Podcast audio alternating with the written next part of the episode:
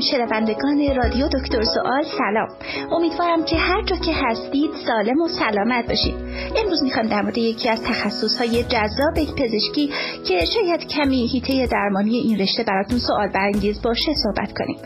در خدمت سرکار خانم دکتر پریسا یوسفام هستیم. ایشون متخصص طب فیزیکی و توانبخشی هستن و امروز قراره در مورد این تخصص برامون صحبت کنن. و در نهایت به سوالات شما عزیزان می‌پردازیم. خانم دکتر سلام بر شما. سلام. باشید متشکرم. مرسی. ممنون که تایم گذاشتید و به برنامه دکتر سوال اومدید. خواهش می‌کنم. من از شما متشکرم. مرسی. خب اول در مورد خود رشته طب فیزیکی صحبت بکنیم که دقیقا طب فیزیکی چیه و به بررسی چه بیماری هایی می‌پردازه؟ بله. خدمت من کنم که طب فیزیکی یکی از تخصص های پزشکی هستش که پزشک بعد از گذراندن رشته دوره پزشک عمومی و پذیرفته شدن در آزمون تخصص یا دستیاری وارد رشته طب فیزیکی میشه. و طول دوران تحصیل در این رشته سه سال هست. بعد به صورت کلی اگه بخوایم بگیم طب فیزیکی رو تقسیم می‌کنیم به سه هیته. طب فیزیکی توانبخشی و قسمت الکترودیاگنوز یا همون نوار عصب و عضله. بله. یا همه من دونه دونه خدمتتون توضیحاتش رو عرض می‌کنم. قسمت طب فیزیکی در واقع درمان غیر جراحی درد عضلانی اسکلتی هست. که با روش های غیر جراحی تمامی دردهایی که مربوط به گردن، کمر، زانو، انواع آرتروز های مفاصل پوکی استخوان و مشکلات دیگه هست با روش های غیر جراحی درمان میشه.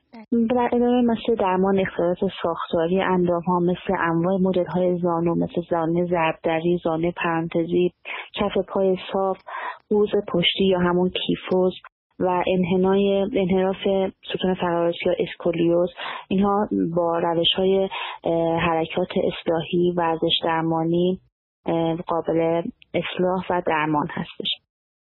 یکی از روش های دیگه که استفاده میشه طب سوزنی هستش که برای بهبود دردهای مزمن و انواع زانو دردها دیسکای کمر و گردن باز استفاده میشه. مدالیت های درمانی که توی طب فیزیکی هست خیلی متنوع هست. حالا من چند تاشو میگم مثل شاک لیزر درمانی لیزرهای پرتوان هست. تزریقات تخصصی داخل مفصلی در انواع آرتروز ها که الان دیگه روش جدید خیلی در این مورد پیشرفت کرده. از تزریق کورتون توی داخل مفصل تا تزریق ژل انواع PRP اوزون درمانی متنوع هستش. و روش جدیدی که دیگه الان توسط متخصصین فیزیکی و همچنین متخصصین بیهوشی فوق های درد انجام میشه. انواع بلوک های اطراف دیسک های کمری هست مثل بلوک های اپیدورال بلوک facet و انواع بلوک دیگه که توی دیسک های کمر و گردنی که مقاوم به درمان های خوراکی هست یا انواع فیزیوتراپی ها انجام و مقاوم شده در اینها می‌تونن با تزریق اطراف دیسک تا حدی التهاب اطراف دیسک رو از بین ببرن و بهبودی حاصل بشه. و اینها همه به صورت غیر جراحی هست. اینا کیتی طب فیزیکی بود که من گفتم خدمتتون. قسمت دوم که توانبخشیه در واقع توانبخشی بازتوانی بیماری های مزمن و ناتوان کننده هستش مثلا بعد از اعمال جراحی مثلا مثل جراحی ارتوپدی شکستگی ها تعویض مفصل زانو تعویض مفصل لگن جراحی های تاندون های شونه. اینا همه نیازمند اقدامات توانبخشی بعد از عمل هستن. فقط خود عمل کافی نیست. بعدش باید حتما مراقبت های توانبخشی ورزش درمانی فیزیوتراپی و خیلی کار دیگه انجام بشه. توانبخشی فقط منحصر نیست بعد از اعمال جراحی. توانبخشی های قلبی ریوی داریم. ما توانبخشی بیماری مزمن داریم. چون مریض کسایی که بیماری های مزمن دارن و در طول زمان دچار ناتوانی شدن بعد از یک مثلا مثل آنژیوگرافی قلب که دیگه قلبشون مشکل پیدا نمی‌کنه ولی میترسن که فعالیتاشون از سر بگیرن. اینا باید به صورت آهسته و تدریجی بخش قلبی ریوی بگیرن که بتونن سریعتر به زندگی عادیشون برگردن. بعد قسمت سوم که قسمت الکترودیاگنوز یا نوار عصب و عضله هست این روش روش درمانی نیست روش تشخیصیه. به صورتی که برای بررسی مسیر اعصاب و از نحوه عملکرد عضلات اندامهای فوقانی و تحتانی استفاده میشه. و بر حسب اینکه مریض چه مشکلی داره. مثلا یک مثالی می‌زنم. مثلا مریضا میان با گزگز و بیهسی کف دست یا گزگز و بیهسی که تو انگشتاشونه و تا گردنشون هم ممکن ادامه پیدا کنه. اینا چند تا تشخیص افتراقی برای اینا مطرحه و برای اینکه بتونیم به تشخیص درست برسیم حتما باید نوار عصب و عضله بگیریم که ببینیم آیا عصبشون توی مچ دستشون گیر افتاده یا توی آرنج مشکل پیدا کرده یا اصلا یک دیسک گردنی دارن که روی فشار روی اعصاب آورده و باعث درد انتشار توی دست شده. برای همین این یک نمونه بود. حالا برای بیماری های مادرزادی تشخیص بیماری مادرزادی که اعصاب عضله رو درگیر می‌کنه یک روش تشخیصی هستش. در انواع دیسک کمر و گردن که می‌خوان عمل بشن حتما باید نوار عصب و عضله گرفته بشه که بررسی بشه که کدوم یکی از عصب ها درگیره شدت درگیری در چه حدیه. آیا میشه به صورت غیر جراحی درمان کرد یا حتما باید جراحی انجام بشه؟ که الکترودیاگنوز یا نوار عصب عضله یک روش تشخیصی که توی طب فیزیکی و توانبخشی انجام میشه. درسته ممنونم از جواب کاملتون خانم دکتر گاهی اوقات سوال پیش میاد که رشته طب فیزیکی با ارتوپدی چه تفاوتی داره؟ بله. ارتوپدی همونطور که می‌دونیم یکی از رشته های جراحی هست. توی پزشکی. برای درمان جراحی در برای درمان جراحی برای شکستگی ها استفاده میشه اصلاح انواع دفورمیتی ها عمل های جراحی تعویض مفاصل و غیره. مثل مثلا جا اندازی باز یا بسته انواع شکستگی ها و در روش متداول در ارتوپدی انجام اقدامات جراحی هست. برای همین برای بیمارانی که نیازی به عمل جراحی نداشته باشند و با یه سری حرکات ورزشی یا مهارت‌های روزمره یا تقویت عضلات امکان بهبودی مشکلشون وجود داشته باشه. برای اینا بهتره که مراجعه کنن به رشته طب فیزیکی و بیشتر سود می‌برن. ولی اگه واقعا نیاز به عمل جراحی وجود داشته باشه حتما باید بشه متخصص ارتوپد مراجعه کنه درسته. در واقع این میشه جواب سوال بعدیمون که طب فیزیکی برای چه بیمارانی مناسب هست؟ بله تمام بیماری که هم مشکل هم گفتیم دیگه مشکلات عضلانی مزمن دارن یا عضلانی حاد. مثل انواع گردن در تا زانو در دیسک کمر گردن آرتروز های مختلف نقاط مختلف بدن یا آسیب هایی که ورزشکاران پیدا می‌کنن به صورت حاد. بعد بیماری مزمن مثل انواع بیماری روماتیسمی یا پوکی استخوان. اینا برای بیمارانی که مراجعه می‌کنن تو فیزیکی اینا و بیماری های شایع. البته من باید اینم نکته مهمی هم که بگم حتما لازم نیست که مریض یک فرد بیمار باشه که به متخصص فیزیکی مراجعه کنه. الان می‌دونین که انواع بیماری های شغلی در حال پیشرفت هستش. به خاطر کار با کامپیوتر و موبایل و کارمندایی که تحرک خیلی کمی دارن اینا در طول زمان دچار فرسایش میشن در انواع مفصلاشون و گردنشون الان ما مراجعین متعدد داریم که مثلا مریض مریض نیستن اصلا مراجعه می‌کنن به عنوان مثلا کسی که می‌خوان پیشگیری کنن از اینکه مشکلات دیسک گردن بگیرن یا دیسک کمر بگیرن. یا میگن ما مثلا در طول روز ده دوازده ساعت با کامپیوتر کار داریم و نمی‌خوایم که انواع مشکلات مربوط به کامپیوتر بگیریم. اینا مراجعه می‌کنن و روش های پیشگیری بهشون آموزش داده میشه. ورزش های تقویتی برای گردن و کمرشون آموزش داده میشه که اینا که ایشالله از بروز مشکل در آینده جلوگیری بشه. انشالله. سوال بعدیمون در مورد این هست که تو تفاوت تراپی با طب فیزیکی و توانبخشی چیه؟ درست گفتیم یه تخصص پزشکی یعنی متخصصان طب فیزیکی اول دوره پزشک رو گذراندن. بعدش تو امتحان تخصص شرکت کردن و طب فیزیکی رو قبول قبول شدن یا انتخاب کردن. بعد همکاران فیزیوتراپ ما معمولا در مقاطع کارشناسی کارشناسی ارشد و دکترا تحصیل کردن. و اگه بیمار به صلاحیت پزشک معالجش حالا چه طب فیزیکی یا ارتوپدی یا جراحی اعصاب هر پزشکی که متخصصی که صلاح ببینه و نیاز بدونه که مریض چند جلسه فیزیوتراپی انجام بده. کارشناس فیزیوتراپی برای این کار به مریض ها کمک می‌کنن انواع ورزش ها رو بهشون یاد میدن و کارهای فیزیوتراپیش رو انجام میدن. البته الان اقدامات توانبخشی به صورت کار تیمی هستش. یعنی ما توی تیم های توانبخشیمون متخصص فیزیکی داریم فیزیوتراپ داریم کار درمان گفتار درمان کارشناس تغذیه روان درمان که وقتی مریضی با یه مشکلی که مراجعه می‌کنه. از از هر جهت بتونیم کمکش کنیم که یک با یک کار تیمی بهترین نتیجه رو بگیریم. درست. واقع این کار تیمی خیلی کمک می‌کنه به مریض بله بله. متشکرم. خوب می‌رسیم به سوالات کاربران خواهم دکتر. کاربری گفتن که سلام خواهم دکتر خدا قوت. ممنون که پاسخ سوالاتمون رو میدین. بنده هفته گذشته توی فوتسال پای راستم از زانو پیچ خورد و یه درد خفیفی از ناحیه پشت زانو باعث میشه که نتونم به راحتی راه برم. همچنین نمی‌تونم در واقع زانوم رو کامل خم بکنم. به نظرتون چه مشکلی پیش اومده برای زانو؟ ممنون میشم که پاسخ بدید خواهش کنم.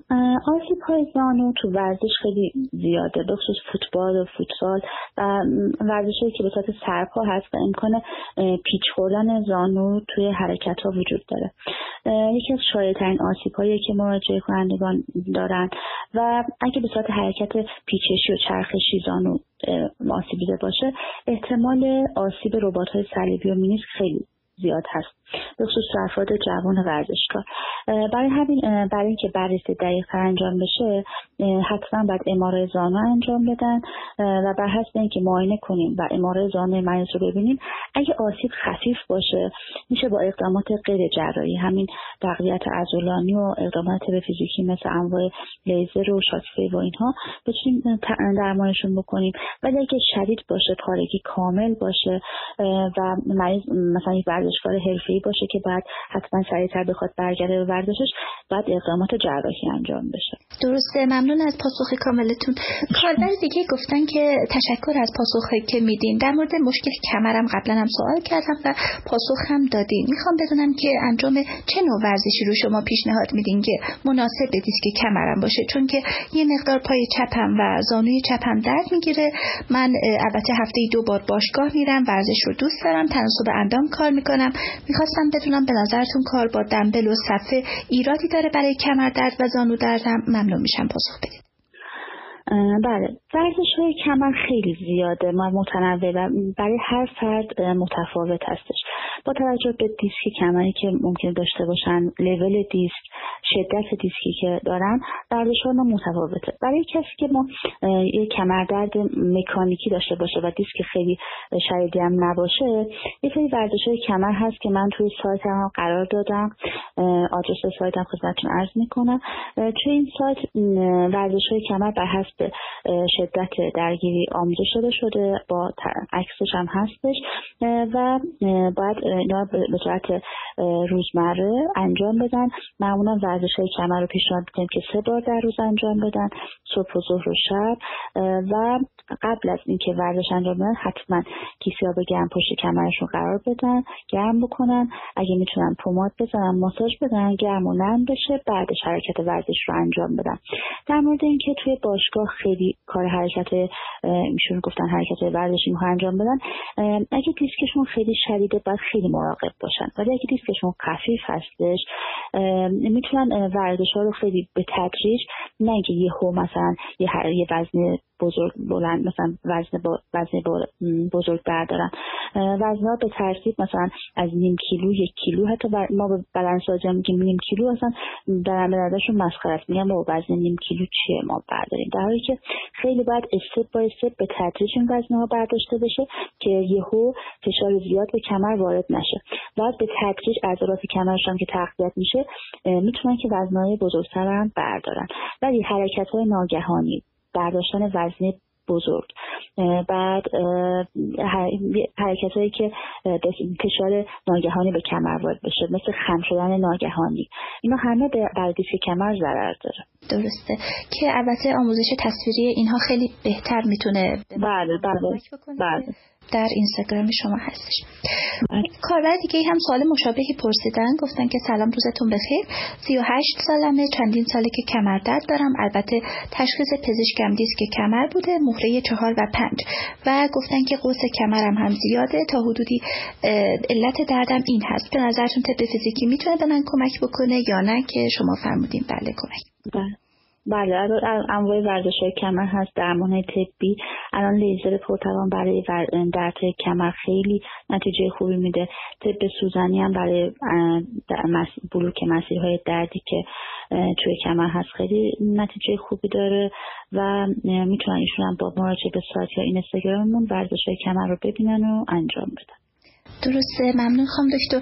کارور دیگه گفتن که با سلام و احترام من دچار کندرومالسی شدم و دکترم بهم گفته که عضلات چهار سن رانم هم ضعیف شده تا یک ماه برام داروی کلسیوم فورت و مولتی ویتامین و داروی ضد التهابی که اسمشو بلد نیستن رو بهشون دادن پرسیدن که آیا واقعا برای بیماری من راه حلی هست که تا انشالله بهبود پیدا بکنم یا نه ممنون از پادکست خوبتون. اول من تو کندرومالاسی رو توضیح بدم چون شاید خیلی از شنوندگان ندونن که کندرومالاسی چیه. کندرومالاسی یک زانو درد شایع در جوان ها هستش که به علت سایدگی پشت کشکک اتفاق میفته با آرتروز نباید اشتباه بگیریم. اصلا آرتروز زانو نیست چون خیلی میان میترسن که نکنه ما آرتروز زانو داریم. مثلا تو سین 25 تا 30 سالگی و اینا که ما حتما بهشون اطمینان میدیم که این آرتروز نیست. این کندرومالاسی یا سندروم پتل فمورال یا درد زانو توی افراد جوان هست. که تنها بعد تنها واقعا روش درمانیش هم تقویت عضلات چهار سره هر چقدر عضلات چهار سر قریب بشن چون استخوان کشکک داخل عضله چهار سر داخل تاندون عضله چهار سر قرار گرفته. با تقویت عضلات چهار سر این استخوان کشک خود به سمت بالا کشیده میشه و نمی‌ذاره که پشتش سایده بشه به استخوانهای زیرین. برای همین هر چه عضله قوی باشه این بالا کشیدن اتفاق میفته سایدگی کم میشه. ولی هر چه عضله ضعیف باشه استخوان کشک پایین میفته و به استخوانهای پشتیش سایده میشه و درس های شدید ایجاد می‌کنه. درمانش همین ورزش های از چهار سره باز اینا رو ما دوباره توی سایتمون قرار دادیم توی اینستاگرام هم داریم. و دوم اینه که توی استخ حتما آب درمانی برن استخ راه برن. و یه سری حرکتاشون و کاراشون رو باید در توی روزمره کنترل کنن. مثلا پیاده روی طولانی نداشته باشن. اگه پیاده روی می‌خوام بکنن سطح صاف باشه سر, سر بالا یا سر پایینی نباشه. به صورت کنترل شده حداقل 20 دقیقه در روز می‌تونن پیاده روی داشته باشن. بعد دویدن خیلی برای پاشون ضرر داره درساشون رو بیشتر می‌کنه پله بالا پایین رفتن درداشون رو بیشتر می‌کنه. ولی ما مریض خیلی زیاد داشتیم که با تقویت خیلی خوب عضلات چهار سر دردهاشون به مراتب کمتر شده. شاید بعضی خیلی خیلی شدید بودن درداشون کامل به صفر نرسیده. ولی خیلی کمتر شده. و بعضی هم که تو مرحله اولیه مراجعه کردن دردهاشون کاملا از بین رفته. و همین تقریبا چهار سر رو انجام بدن و مراقبت هایی در طول روزمره انجام بدن. مثلا سعی کنن به جای پله از آسانسور استفاده کنن. بعد آب درمانی هم خیلی کمک می‌کنه و توی نشستن و برخواستن مثلا سعی کنن زیاد رو زمین نشینن رو مب بشنن چون به هنگام برخواستن فشار روی زانو زیاد وارد میشه اگه می‌تونن از دستشوی فرنگی استفاده کنن و همین مراقبت های روزانه رو انجام بدن. درسته ممنونم خانم دکتر. شنونده دیگه گفتن که سلام خانم دکتر من 27 سال سن دارم و دچار بیماری شارکو نوع دو هستم. در چند سال اخیر چندین بار به پزشک مراجعه کردم اما به تازگی تشخیص دادن که من مبتلا به شارکو هستم. حتی به من گفتن که شاید دیر اقدام کردی. در حال حاضر انگشت دست راستم خمیده شده پای چپم به داخل پیچ می‌خوره موقع راه رفتن پیچ و تاب می‌خورم انگشت پام هم در حال چنگالی شدن هست. برای درمان به پزشک طب توانبخشی مراجعه کردم برام کفی تجویز شده اما فقط یک ماه تونستم استفاده بکنم و تغییری حاصل نشده. می‌خواستم بپرسم آیا امیدی هست برای درمان این بیماری یا نه؟ بله بیماری شارکو ماری توث یک بیماری ارثی و مادرزادی هستش که به صورت ضعف پیشرونده و تدریجی عصبهای اندام ها و عضلات ایجاد میشه. بعد, بعد توی بعض از افراد از سن خیلی پایین شروع میشه بستگی نوع بیماری داره. توی بعضی بعد مثلا بعد از 20 سالگی حتی ممکنه شارکو ماری توث رو ببینیم.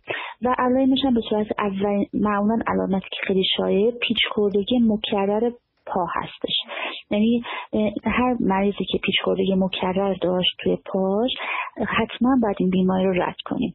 بعد یواش یواش مریض دچار ضعف و لاغر شدن اندام ها میشه. تغییر شکل که همین مریض گفتن قوس کف پاشون به شدت افزایش پیدا می‌کنه. تغییر شکل توی دست ها عضلات دست هم می‌تونه اتفاق بیفته. و متاسفانه یک بیماری چون به صورت پیشرونده هست. حالا بستگی داره بعضی وقتا پیشرفتش خیلی کنده توی افراد. مثلا سالها با یک علامتی میمونن به جای اینکه پیشرفت زیادی بکنن. بعضی وقتا پیشرفت خیلی شدید و تند هستش. حالا بستگی داره به ژن عامل بیماری. بعد من توصیم به این مریضمون این هستش که تا می‌تونن ورزش های ورزش ها و نرمش های عضلات رو به صورت مداوم انجام بدن و سعی کنن عضلاتشون رو حفظ کنن.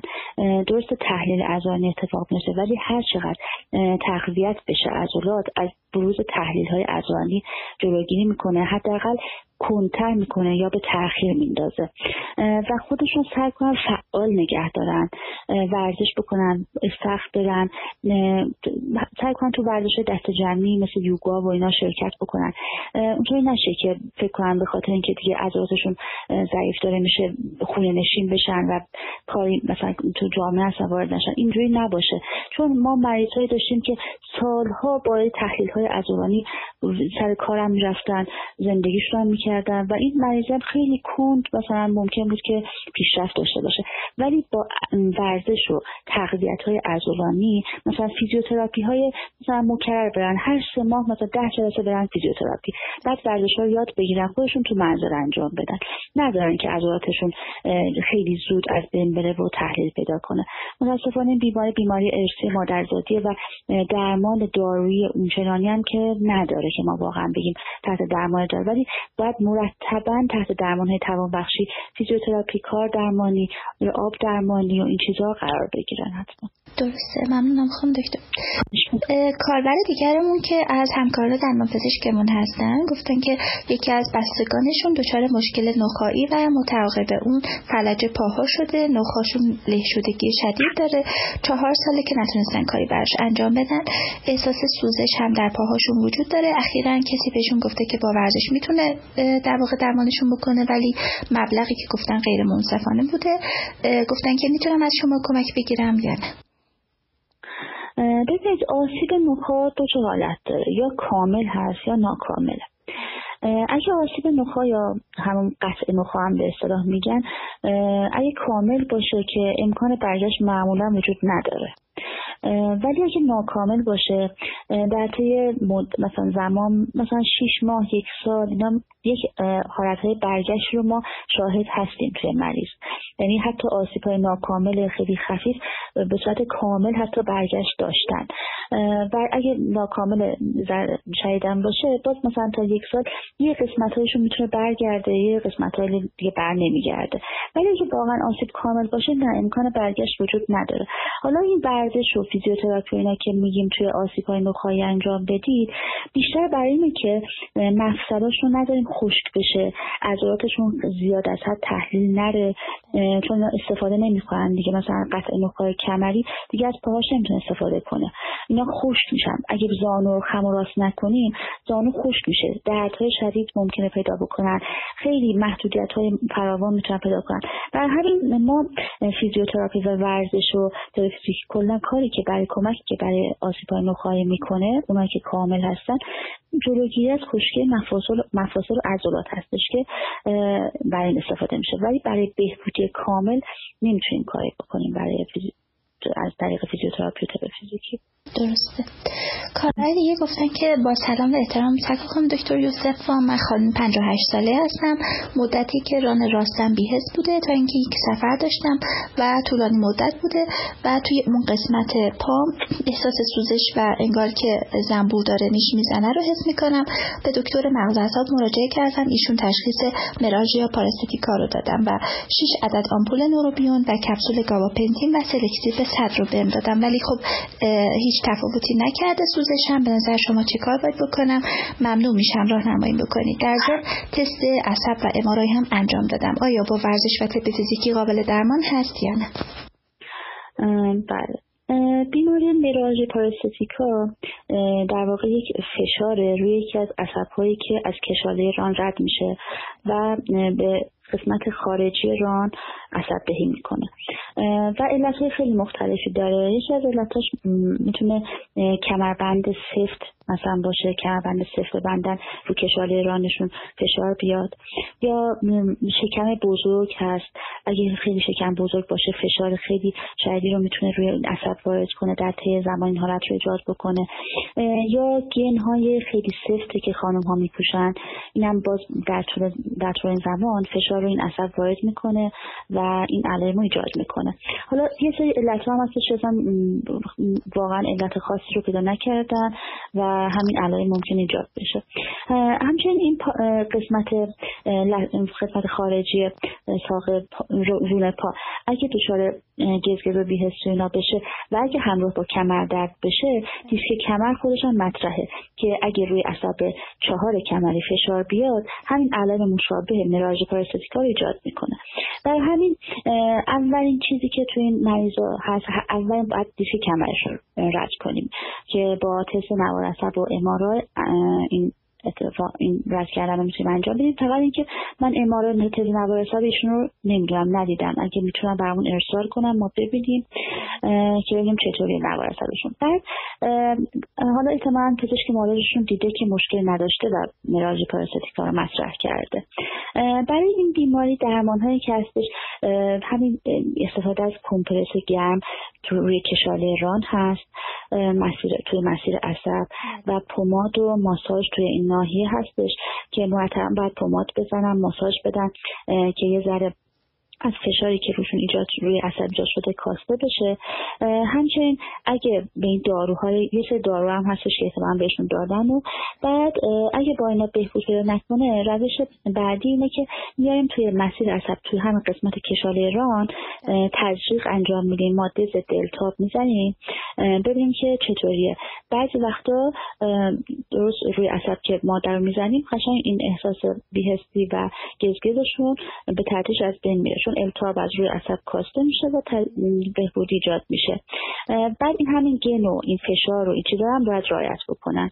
مثلا اونایی که افرادی که خیلی نشسته هستن کارمندا و اینا که خیلی میشتن باز اینا اگه شکم بزرگی داشته باشن فشار روی این عصب زیاد وارد میشه و این حالت ایجاد میشه. من فکر می‌کنم اول بعد علت زمینش رو پیدا کنن و سعی کنن که علت زمینه رو برطرف کنن. بعد همین گرما پماد و ماساژ رو روی قسمت کشاله ران و مسیر عصب انجام بدن. اگه بهبودی حاصل نشد می‌تونن از تزریق هم کمک بگیرن. درسته ممنونم از پاسخ کاملتون خانم دکتر. شنونده دیگه گفتن که سلام خانم دکتر بنده مشکل بیرون زدگی دیسک دارم قدم 156 هست و وزنم 103 کیلو. هر جا رفتم امارای کمر و گردنم رو نشون دادم گفتن که سریعا باید عمل بکنید. ولی توی اینترنت خیلی جستجو کردم و گفتن که تا اوضاع وخیم نشده زیر تیغ جراحی نرید. به حال چند روزه که دست و پام حسابی گزگز می‌کنه حتی صورتم هم احساس می‌کنم که گزگز داره. نمی‌دونم از کمرم هست یا نه؟ توی پاهام و گردنم و کلا کمرم احساس ضعف شدید می‌کنم. نمی‌تونم بگم که درد چون که واقعا دیگه دردی رو حس نمی‌کنم. لطفا شما بگین که چیکار بکنم. هر جا میرم فقط میگن که باید حتما عمل بکنی. حتی برام دارو هم نمی‌نویسن. بفرمایید. ایشون احتمالا امارایشون خیلی شدید بوده. احتمالا دیسکشون کاملا تنگی کانال داده دیگه. اینقدر شدید بوده. توی نخا وارد شده و تنگی کانال رو ایجاد کرده که به این حالت احتمال که پزشکا گفتن دارو هم نمیدن و حتما نیاز به جراحی داره. احتمال خیلی شدید بوده. حالا من اندیکاسیون های جراحی یا مواردی که حتما باید جراحی توی دیسک کمر انجام بشه رو میگم خدمتتون. یکی اینه که مریض دچار بی اختیاری ادرار و مدفوع بشه یا بیهسی در اطراف نواحی تناسلی داشته باشه. این مورد به خاطر اینه که یعنی دیسک انقدر فشار شدید بوده که دیگه واقعا سریعا باید نیاز به جراحی پیدا می‌کنه. دومین چیزی که آسیب عصبی پیشرونده تو اندام ها یا ضعف شدید عضلات هستش. این هم یک مورد دیگه است برای انتخاب جراحی. که مثلا مریض ممکنه بیاد با افتادگی مچ پا یعنی مچ پاش بالا نیاد. در مثلا در طول دو روز بگی من سالم بودم دو بیس کمر داشتم سالها ولی دو روز من پام بالا نمیاد از مچ پا. این خب یعنی نشون میده که یه علامت خیلی شدیدیه و علامت خطر هستش که عصبی که دیسک بهش فشار برده یه احتمالا کاملا داره تحت فشار آسیب می‌بینه که پا مچ پا بالا نمیاد. به صورت پیشرونده این حالت پیشرونده است. توی دو روز این اتفاق افتاده. این باید عمل بشه. یعنی اصلا عملی که انجام میدن برای اینه که جلوگیری بشه که از اینکه نخواهش تحت فشار زیاد قرار بگیره و یک واقعا بعضی وقتا به صورت پیشگیرانه هست این عمل. یا مریض اومده میگه مثلا من یه بیهسی خفیفی توی اطراف نواحی تناسلی دارم. اون سریع باید به فکر جراحی باشیم و این علامت خطره. خیلی از این دو تا مورد که بهتون گفتم توی بقیه موارد اندیکاسیون جراحی اورژانس وجود نداره. یعنی اینکه بگیم ما سریعا باید باید عمل بکنید وجود نداره. غیر از این چیزایی که گفتم. بعد ولی دیگه یک موردی هست که مریض درد مقاوم به درمان داره. یعنی تمام درمان ها رو انجام داده و مقاوم شده و هیچ جوابی نمی‌گیره از درمان های دارویی یا فیزیوتراپی یا اقدامات مثلا مثل بلوک های عصبی که اطراف دیسک تجربه می‌کنن. یعنی اینا رو انجام داده و هیچ درمان هیچ بهبودی پیدا نمی‌کنه. این هم یک اندیکاسیون جراحی هست. حالا ایشون با توجه وزن بالایی که دارن سر خورده گفتم وزنشون هستش. خب این وزن بالا خیلی علامت بدیه. باید حتما حالا بخوان عمل بشن یا نشن. در هر صورت این وزن باید بیارن پایین.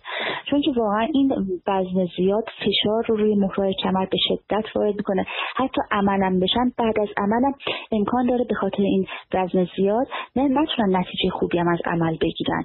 یعنی بعد انقدر این عضلات باید وزن کم بشه چربی بدنی کم بشه بیشتر رو عضله سازی کار بکنن که بتونه مهرا این عضلات اطراف مهرای کمر مثل کمربند بتونن مهرای کمر رو سفت بگیرن و از بیرون زدگی دیسک به صورت مجدد یا از عود دیسک اینا جلوگیری بشه.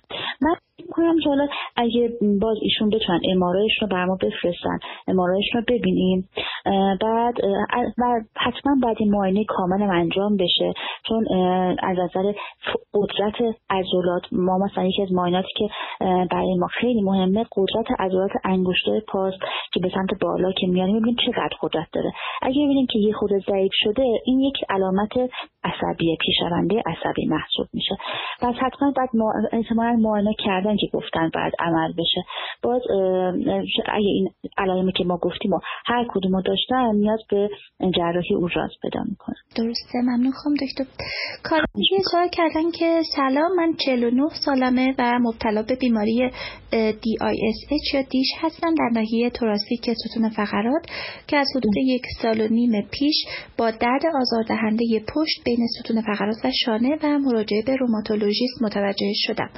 حدود 20 روز دارو خوردم بعد شروع کردم به ورزش یوگا و شنا. در حال حاضر مشکلی ندارم. می‌خواستم بدونم که این ورزش ها ممکنه این بیماری رو از بین ببره یا حداقل جلوی انتشارش رو بگیره یا نه. آیا اقدامات دیگری هم لازم هست؟ که بفرمایید. بله.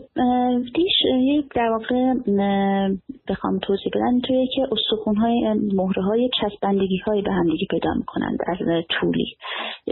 سفتی و محدودیت توی خم شدن پیدا می‌کنن افراد. به خاطر این مشکل استخونی در واقع. مشکل عضلانی نیستش. مشکل استخونی ساختاریه که اتفاق میفته و معمولا تحت پیگیری متخصصین روماتولوژی هستن. این بیماران. و همین ایشون که فرمودن که با ورزش و یوگا خیلی علائمشون کمتر شده. بله همینطوریه.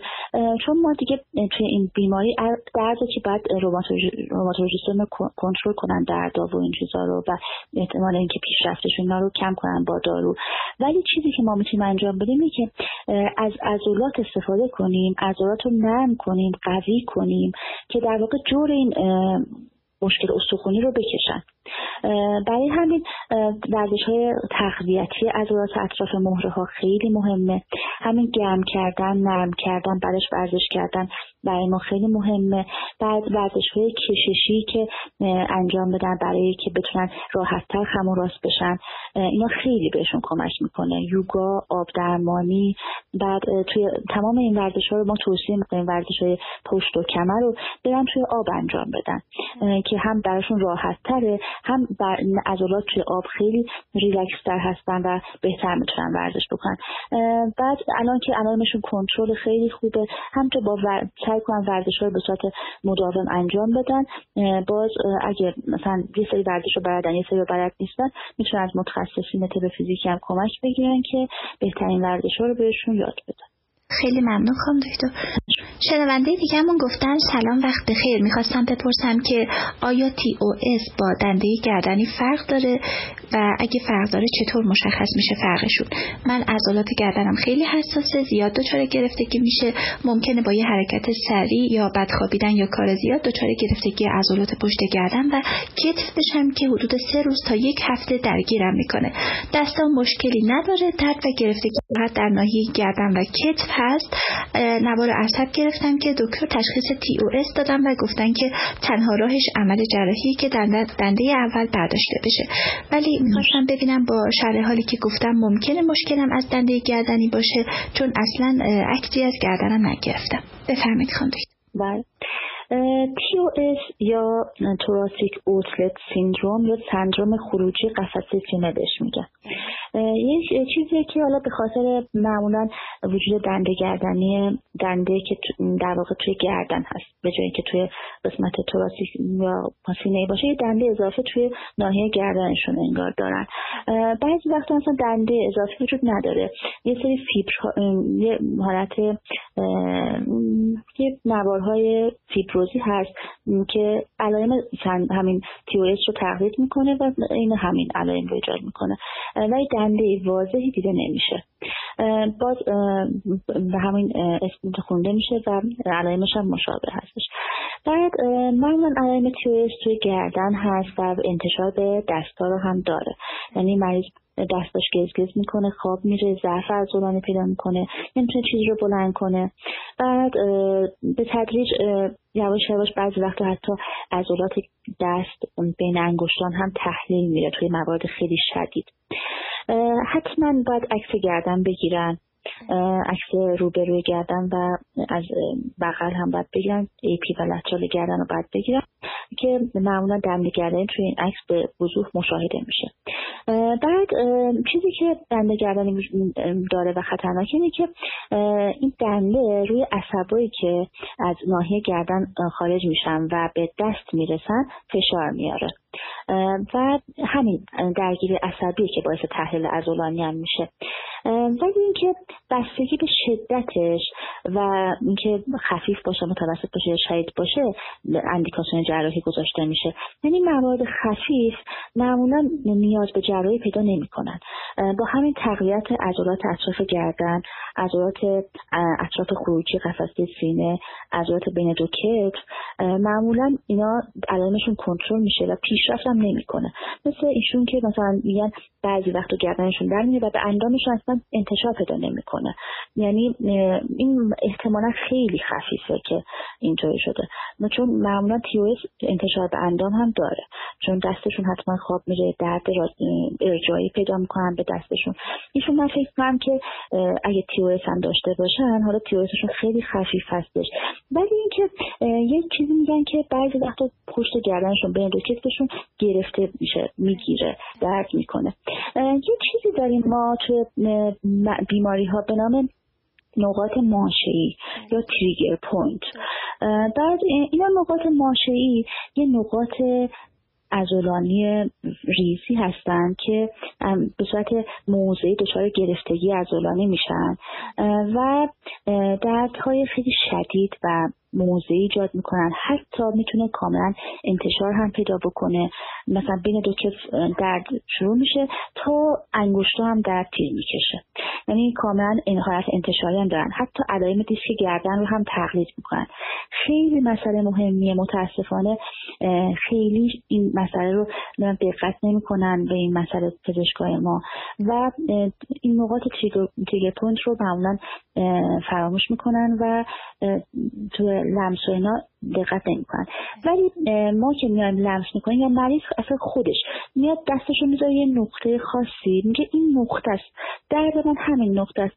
از اینجا مثلا درد میشه. و میایم که لمس عمقی بکنیم مثلا جیغ می‌زنه در از درد و خیلی دردهای شدیدی پیدا می‌کنه. مریض های داشتیم ما سالها با این دردها درگیر بودن. یعنی مثلا چندین سال بوده مریض هم که بین مثلا دو هفته یه بار بین دو کتفش می‌گرفته.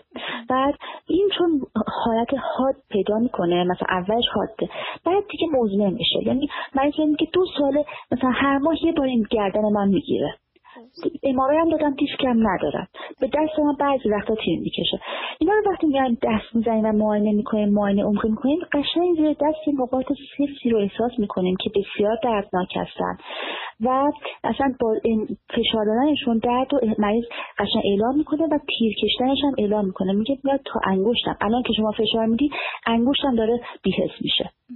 اینجوری اعلام می‌کنم مریضا من فکر می‌کنم حالا ایشون شاید تو زمینه تی او اس دچار مشکل شده باشن که امکانش هست. اصلا شاید تی او اسشون نمی‌دونم من مسجل نیست برای من توی با این شرایط امکان داره بیشتر من فکر کنم به نقاط ماشه در مورد این مریض که بین دو کتفشون نقاط ماشه وجود داره که به صورت راهگاهی می‌گیره. دردش هم نقطه هستش و در که بعد با ما مریضا رو آموزش بهشون میدیم که همین نقاط رو ماساژ بدن ماساژ عمقی و دورانی. بعد ورزش های کششی بسته به اینکه تو کدوم عضله این نقطه ایجاد شده باشه. ورزش مخصوص ادوبه رو به صورت کششی به مریض یاد میدیم. خودمون درمان دستی میایم انجام میدیم با یه سری حرکات هایی که روی گردن مریض و بین دو کتف مریض هست درمان دستی انجام میدیم و این نقاط رو در طی دو تا سه جلسه باز می‌کنیم. حتی موارد داشتیم که خیلی مزمن بوده چندین سال علائم رو داشته. میایم تپ سوزنی می‌کنیم این نقاط رو با سوزن باز می‌کنیم یا اصلا میایم تزریق می‌کنیم توی این نقاط به صورت لیدوکانی یا داروهای ضد التهاب یا اصلا تزریق به صورت نیدل خالی. فقط سوزن رو وارد می‌کنیم توی عضله و این عضله وارد شدن سوزن یه حالت باز شدن پیدا می‌کنه. که جواب به درمان فوق العاده حتی الان لیزر پرتوان هم برای این گرفتگی های بین دو کتف و گرفتگی های گردن خیلی خوب جواب میده به جای تزریق معمولا الان دیگه از لیزر پرتوان استفاده می‌کنیم. اگه جواب نداد تزریق انجام میدیم. که من فکر می‌کنم که ایشون از این درمان ها بهتر نتیجه رو بگیرم درسته ممنونم خانم دکتر. در کاربر آخرمون گفتن با سلام خانمی هستم 29 ساله. چهار سال هست که از بیرون زدگی دیسک کمر مهره چهار و پنج رنج می‌برم. طبق آخرین امارایی هم تشخیص پزشک پارگی دیسک بوده و 6 تا پزشک جراحی باز رو تشخیص دادن و چه جلسه فیزیوتراپی رفتم ولی به بهبودم کمکی نکرده. دردم از کمر تا پشت زانوی چپم هست به طوری که زانوم کاملا باز نمیشه. پای چپم هم لاغر شده و دردم زیاده. ولی مسکن مصرف نمی کنم کارهای روزمره ولی کوتاه رو می‌تونم انجام بدم. به نظر شما آیا ورزش می‌تونه بهم کمک بکنه یا دیر شده؟ بفرمایید. ببینید اینکه دیر بشه هیچ وقت برای ورزش کلا دیر نیست. یعنی مریض حتی عملم بشه بعدش باید ورزش رو شروع کنه. یعنی عملم نشه بشه فرقی نمی‌کنه. همیشه باید کسی که دیسک کمر داره ورزش تقویت کمر رو انجام بده. در مورد ایشون یه نکته گفتن که پاشون لاغر شده. ما الان توی سال چند تا سال قبلی هم در مورد اندیکاسیون های جراحی توی دیسک کمر گفتیم که ضعف پیشرونده انداب هستش از نظر عضلانی. ایشون که پاشون لاغر شده این خوب علامت خوبی نیستش. بهتره که حتما جراحی بشن اگه پاشون لاغر شده و یا اگه پیشرونده این کار داره. مثلا این یکی پاشون لاغر میشه یا به صورت پیشرونده هست که ممکنه مثلا مچ پاشون دفعه بالا نیاد. این حالت اگه پیش بیاد خیلی بهتره که جراحی بشن. بازم بعضی مریضا خودشون رضایت به جراحی ندارن. نمی‌خوان عمل بشن. مثل ایشون مثلا مقاومت کردن در مقابل 6 تا نظر پزشک گفتم مثلا عمل نکن. فیزیوتراپی رفتن. ببینید در این کمر یک زم دیسکای کمر یک مدتی حاده. خیلی شدیده. بعدش با همین روش های غیر جراحی مثلا مثل لیزر رو در مورد داروهای ضد التهاب و اینا میگن مسکن مصرف نمی‌کنن. حالا ما مسکنی که میدیم به مریض برای خیلی وقتا برای تسکین دردش نمیدیم. به خاطر اثر ضد التهابیش میدیم که التهاب اطراف دیسک رو کم کنه. ایشون حتما اگه عملا نمی‌کنن باید تحت درمان دارویی حتما باشن یک مدتی. و همین نرمش های کمر رو انجام بدن مراعات های شدید بکنن که مبادا فشار رو مخاشون دفعه وارد نشه خم شدنشون رو راحت کنن جسم سنگین بر ندارن ایستادن طولانی نداشته باشن پله نمی‌دونم این چیزا ضرر داره دستشویی فرنگی استفاده بکنن.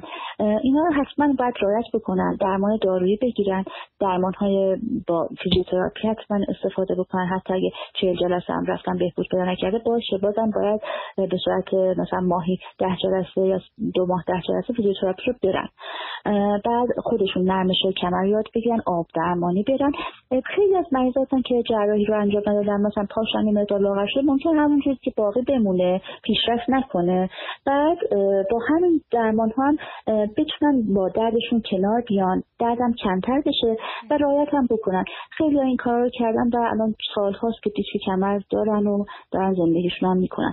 ولی خب مراعات خیلی شدید می‌کنن. و بعد سیر بیماری رو ببینیم دیگه. مثلا این دفعه اگه ایشون تو همین حالت موندن پیشرفتی نداره می‌تونن دیگه زندگیشون ادامه بدن ورزش رو بکنن. هیچ وقت هم بر ورزش دیر نیست. ولی نه. به بحث اینکه هر کدوم از اون علائم خطر رو که من گفتم بهتون ما احساس کردم دیگه نباید اصلا تاخیر بکنن. حتما باید به صورت اورژانس برای عمل جراحی مراجعه کنن. درسته. ممنونم خواهم دکتر. سوالات کاربرانمون هم به اتمام رسید.